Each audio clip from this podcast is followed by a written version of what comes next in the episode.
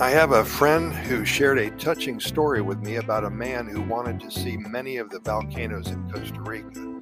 This man was dying of cancer, and this was his dream. He was 88 years old. And once upon a time, in a small town in Costa Rica, there lived a remarkable man, I was told. His name Santiago. At 88 years old, Santiago was diagnosed with terminal cancer, and as he faced his final days, he found solace in his unwavering love for nature and an unfulfilled dream to witness the grandeur of the many volcanoes that adorned his beloved country. He had been to one or two of them, but he hadn't been to all of them. Santiago had spent his entire life in awe of the volcanoes, admiring their raw power and beauty from afar.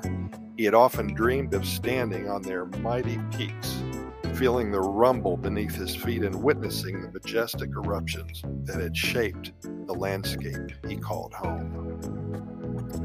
When the news of Santiago's condition reached the small community, word quickly spread about his lifelong dream, kind of like a Make a Wish Foundation. People from all walks of life, inspired by his determination and zest for life, came together to make his dream a reality.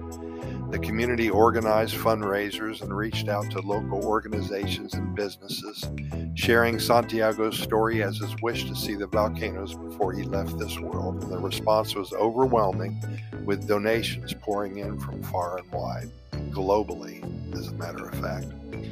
With the generous contributions received, Santiago's dream was about to come true.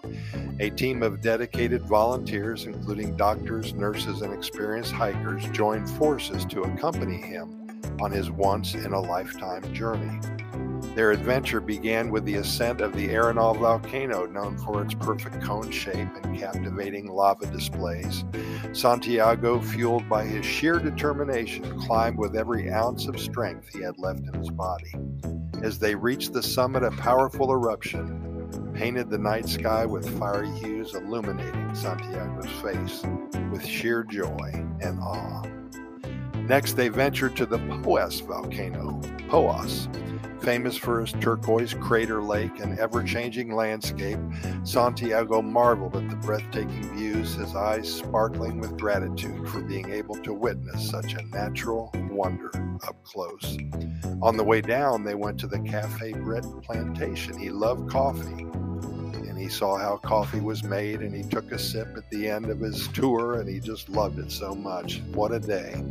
Well, the journey continued throughout the week to the Rincon de la Vieja volcano, renowned for its geothermal activity and pristine rainforest. Santiago reveled in the vibrant wildlife and lush surroundings, feeling deeply connected to nature's harmony. And then they arrived at the majestic Irazu volcano just east of San Jose, the highest and one of the most iconic peaks in Costa Rica. Santiago gazed at the crater, its shades of turquoise contrast, contrasting, I should say, against the Asian rock, symbolizing the cycle of life and the beauty that could arise even from destruction. As Santiago stood atop the Irazu volcano, his spirit soared. He felt a profound sense of fulfillment and peace surrounded by the love and support of his community, he realized that his dream had become more than just witnessing volcanoes. And it had become a testament to the power of human compassion and the resilience of the human spirit. Well, days turned into weeks, and Santiago's health gradually declined, and his spirit remained strong, and his heart was filled with gratitude for the remarkable journey he had embarked upon months before. He cherished every moment, every breathtaking view, and every smile he shared with his companions. On a peaceful afternoon, Santiago passed away, surrounded by the beauty of the volcanoes he had so deeply longed to see. His legacy lived on in the hearts of the people he touched, inspiring them to appreciate the wonders of their surroundings and to cherish every precious moment of life. In Costa Rica, Santiago's story spread far and wide, becoming a beacon of hope for those facing their own battles and dreams. His unwavering spirit reminded everybody that age and illness need not define us, and that dreams, no matter how big or small, can bring us profound joy even in the face of adversity.